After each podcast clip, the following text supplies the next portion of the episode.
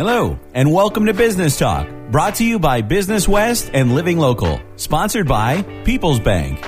Hi, I'm Chris Kellogg from the Kellogg Crew Morning Show on 94.7 WMAS, and I'd like to introduce your host of Business Talk. He's editor and associate publisher of Business West. Here is George O'Brien. Okay, good morning, everyone. Welcome to another episode of Business Talk. Uh, we have a terrific show for you today. I can't wait to get to it. But I will wait a second because first we need to hear our message for our sponsor, People's Bank. Thank you for listening to the Business Talk Podcast, sponsored by People's Bank, bringing you the best in business experts, entrepreneurs, and evangelists. Make Business Talk your innovation break for ideas and inspiration. People's Bank, where commercial banking can fuel your growth and make work life easier. Member FDIC, DIF equal housing lender. Bank at peoples.com slash business. Okay, we are back in Business Talk. Like I said, we have a terrific show for you today. Uh, we are honored and privileged to have with us Charlie Epstein. He is the Senior Vice President of Hub International and Epstein Financial, actor, producer, director, man about town, writer, author. I forgot to mention all those things. We're going to use up all our time just giving all your introductions here, Charlie. How are you? It's great. You know, I was thinking this morning, George, you and I have been at it, what, 43 years we've oh, known come each on. other? It has not been that long. It has not been. Golly. Back to Longmeadow High School, 1971, I believe. Well, actually, then it's more, it's longer than that. It's 50 plus years. Yeah. Incredible. So, anyway, uh, we're going to talk today about your show coming up. It's called Yield of Dreams. I, I feel like uh, David Letterman on The Late Show. You can be. Uh, I don't know, Harrison Ford. We'll talk about your, your upcoming show. What do you get? Actually, three, you know, three, three it- shows on Broadway. Well, we've got, It's, no, it- it's perfect that you said Harrison Ford because I'm here in New York and my wife, we just took an apartment uh, up here at Lincoln Center in February. And my wife keeps shipping furniture here for me to build. And, you know, Harrison Ford, before he made it big, used to build furniture. Yeah. Well furniture he did studios anything just you know it's the actor's life anything to get by i'm lucky that uh, you know my big sponsor is my company epstein financial that supports these dreams that i have Okay, we're going to talk about Yield of Dreams. This is a one man show. You are the show, uh, and it blends your two passions acting and teaching people about financial security, financial literacy, uh, having a, a secure retirement, uh, all of those things. Tell us about your two passions first of all. Let's talk about acting, uh, then we'll talk about uh, financial security, and then we'll talk about how you smash them together in Yield of Dreams. i like that smashing well you know i like to say george i was born with a divine discontent my uh, grandfather was concertmaster of Radio City Music Hall in the 1920s here in New York. My mother, Margaret Bertain, was a Juilliard trained opera singer, who I like to say was on her way to a career at the Met. She gave it up, you know, to have kids. And then my father's side of the family, his father, my grandfather, Max Epstein, was a successful accountant in Hartford, Connecticut his whole life. And my dad, Bob Epstein, started his own women's clothing store in the 1950s called Deb's right on Bridge Street and eventually gravitated over to his best friend's store, Casual Corner store. We all remember Casual Corner. Mhm. Their home office used to be right there in Enfield. and He worked for them for 38 years. So, you know, I have always had this split between wanting to be an entrepreneur and want to, wanting to be a performer and an entertainer. Hmm.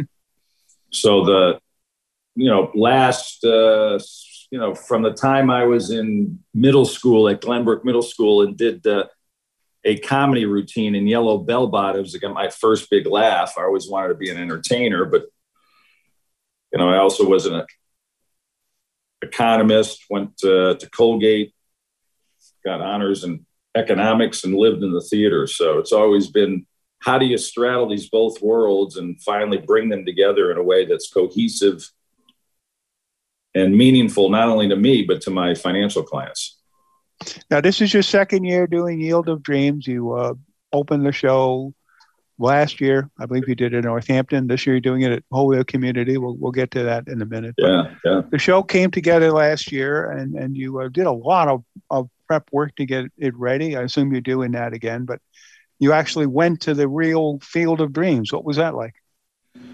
Yeah, I was lucky. There's a gentleman by the name of Nick Nanton. He's won 22 Emmy Awards. He actually just finished Dick Vitale's uh, documentary. Hmm. And we traveled all over the U.S. and we went out to the original Field of Dreams field in Dyersville, Iowa. And I will tell you, it was it was in the middle of the COVID, but there was nobody there. So it's it's a shrine. You know that movie, Field of Dreams. I've probably seen it a hundred times. I cry in all the same spots. And what's the theme? You know, a crazy guy mows down his cornfield to build a field of dreams so his hero, Shoeless Joe, could show up and play baseball. But it's really a metaphor for, you know, we're all dreamers in our lives. Everybody grows up wanting to be something that they probably don't become. And what I'm curious about is what holds people back from achieving their dreams and why people don't go for it because it takes big risk. It takes uh, challenging yourself. And most people are afraid they'll either fail or they'll run out of money or they just won't succeed. And that's really what this journey has been that I've been on from the time I went out to the field, the dreams field, to we started writing the show during COVID. And then, as you pointed out, we did the show last August in Northampton, Northampton Arts Center. Mm-hmm. We sold out. We had amazing feedback. And George, it was one of those moments in my life where I just felt so satisfied. You know how rare that is? Mm-hmm. Like, yeah, there were things we needed to fix. There were things we needed to improve. The show was too long. We needed to edit and cut. But they loved it. People loved it.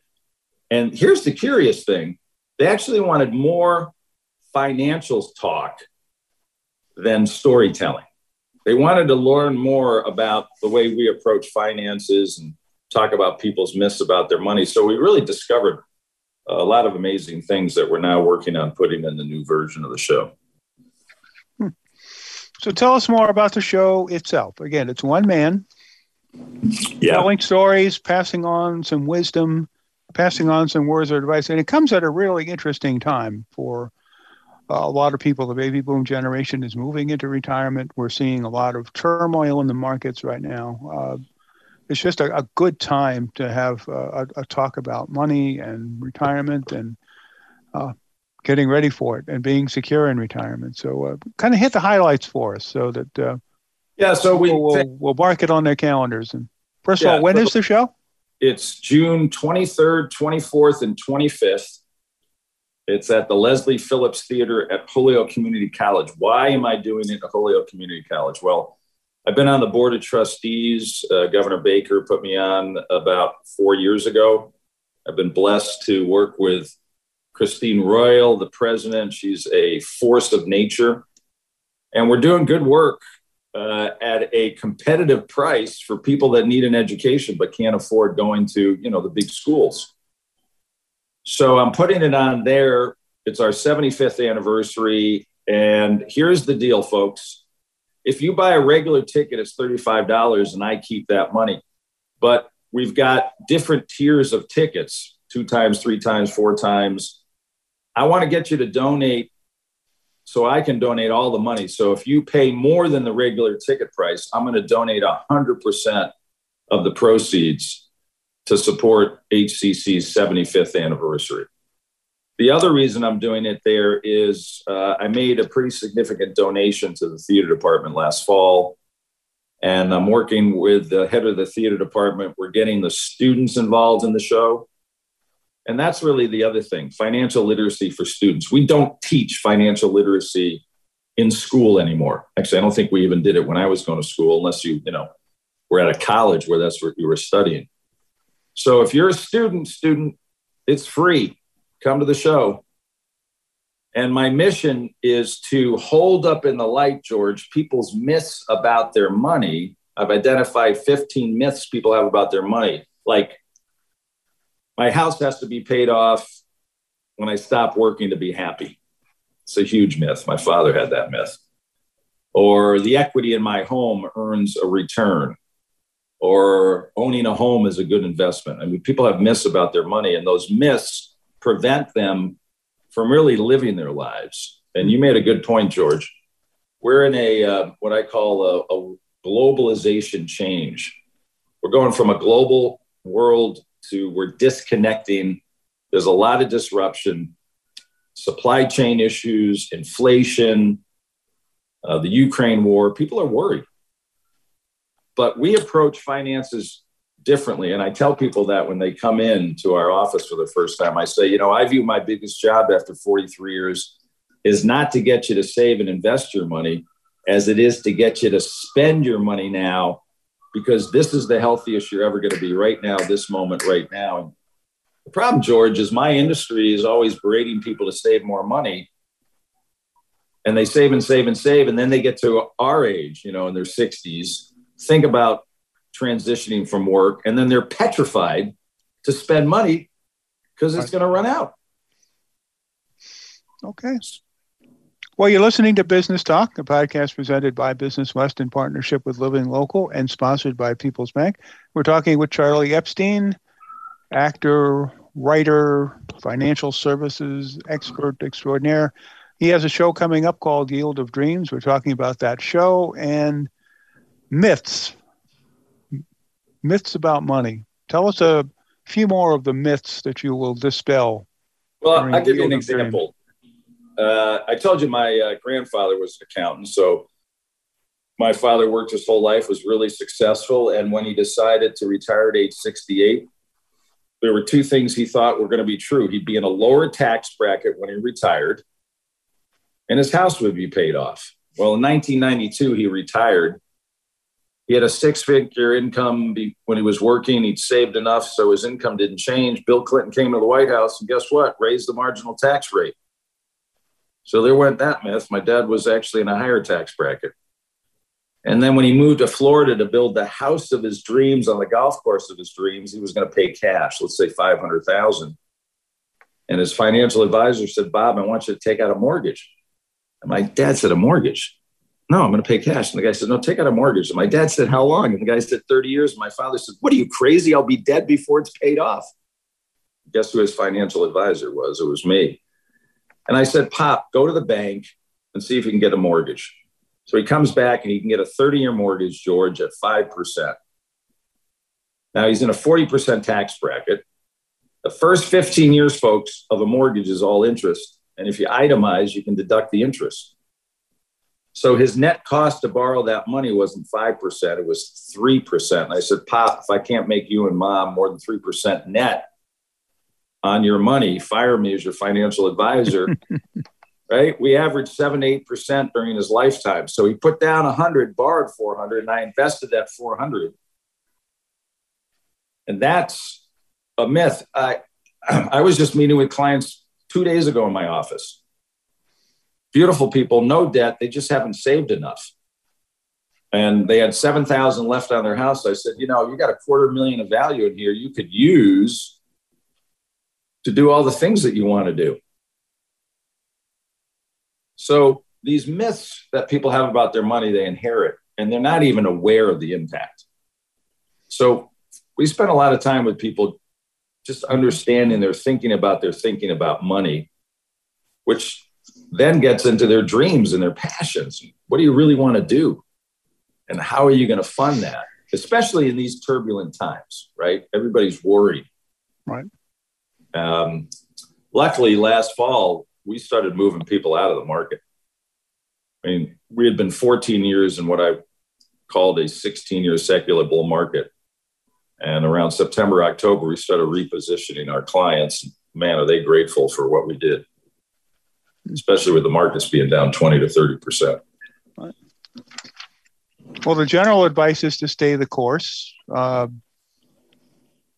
I don't know if that advice is still good advice in the turmoil that we're seeing right now and of the situation that uh, depends on your time horizon right? Depends on your time horizon. And you have to be more tactical today. You know you have to demand of your advisor that they're being more proactive on your behalf or that what they've recommended is going to take care of you in the difficult times as well as the good times. It's easy to make money in the good times. I view my job as to protect people's money during these bad times. And that's what we're doing. And that's why our phones aren't ringing off the hook. Hmm. But, you know, I, I appreciate your having me on here today because what I'm really about at this stage of my life is try to inspire people to think about what was that thing when you were growing up you said you always wanted to do and why not do it? Mm-hmm. you know people think they have to keep working longer than they have to. It's really interesting. I'm, I'm lucky. I get to have these great conversations with people and challenge their thinking.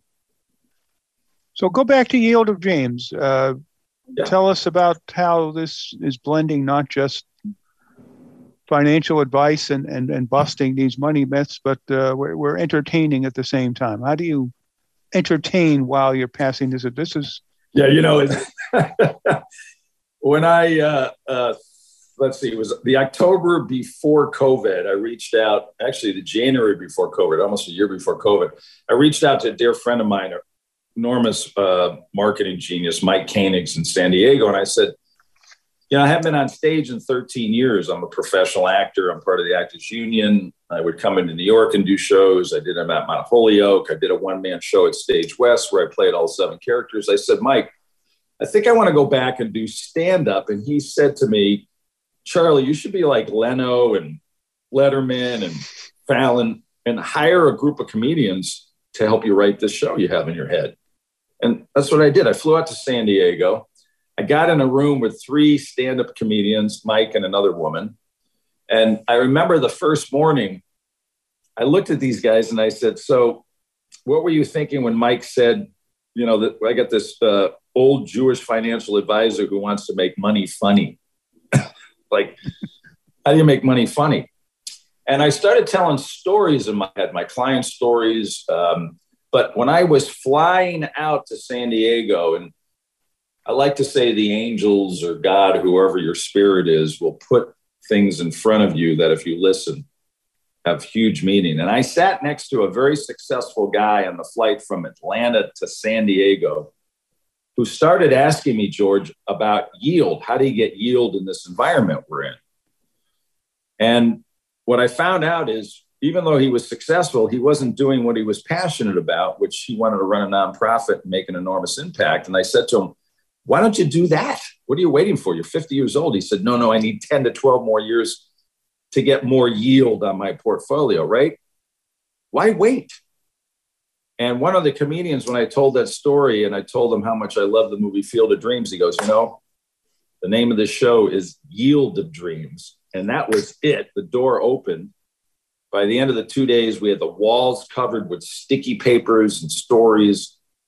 And um, three months later, COVID hit. So I built a studio in my office building in East Longmeadow and started rehearsing and working on the show during COVID. I hired uh, Susan Daniels, who used to run Mount Holyoke Summer Theater, brilliant director. Um, I actually have 25 people working on this show wow. set design, executive producers. And, uh, you know, we waited till COVID broke. And then I reached out to friends and clients and said, look, I'm going to do this show. I don't know what's going to happen. I'd love for you to come and get your response. And the response was overwhelming. It worked. Um, and we also got, you know, people that we weren't doing business with called us up and said, I just was really taken by your approach to money, your philosophy on life, your passion. I want to be a part of that. We want to come work with you. So that was a signal we were on the right track. So what I'm doing now is the show was too long. It was like an hour and 40 minutes. I don't know how people sat through the whole thing, George, but they did. So I hired a new playwright here in New York, dramatist, and uh, we've worked for the last eight months on getting the show down to 80 minutes. I hired a new director. As a matter of fact, we just started rehearsing in New York last week. I'm in New York uh, yesterday and today rehearsing. These are brilliant people And the other thing I'm learning about this process and I share with people is are you willing to collaborate? You know, you have a great idea, but you can't do it all yourself. Mm-hmm. So I've got two executive producers, a director, a dramatist. We got a whole new website, marketing people, stage managers. Um, and it's exciting because I never know where we're going to end up. You know, it's living on the edge. It's like being on a tightrope can you get across to the other side without falling on your ass? Well, let's hope you can. I'm sure you can. yeah, well, we did last year, so. Okay. The show is called Yield of Dreams, uh, June 23, 24, and 25 at Holyoke Community College. Where can people go to get tickets? Thank you. So if you go to yieldofdreams.live, like fieldofdreams.live, that's our website, and you'll be able to uh, get tickets there. It's $35. And as I said, you'll see there's different tiers. If you buy a ticket price for two, three, or four times, we'll donate 100% of that money there. Students are free. And why come out? Well, maybe you haven't been to anything, it's been COVID. I promise you an entertaining evening, and you will walk away going, wow, I think I need to reassess things, or it'll be a validation of what you're doing in your life.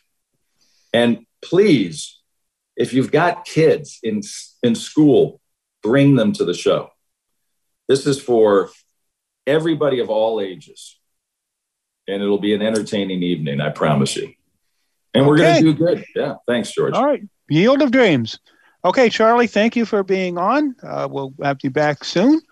Uh, as always, very enlightening and entertaining. Uh, again, thank you for having, or thank you for being with us. George, always, it's a great relationship with you and Business West folks, and uh, appreciate your having me on. Don't forget, June 23rd, 24th, 25th, yieldofdreams.live. Peace. Okay. All right. Thank you, Charlie. And thank you to all of you for listening. This has been another episode of Business Talk, a podcast presented by Business West in partnership with Living Local and sponsored by People's Bank. I'm George O'Brien, the editor of Business West. We'll see you next time.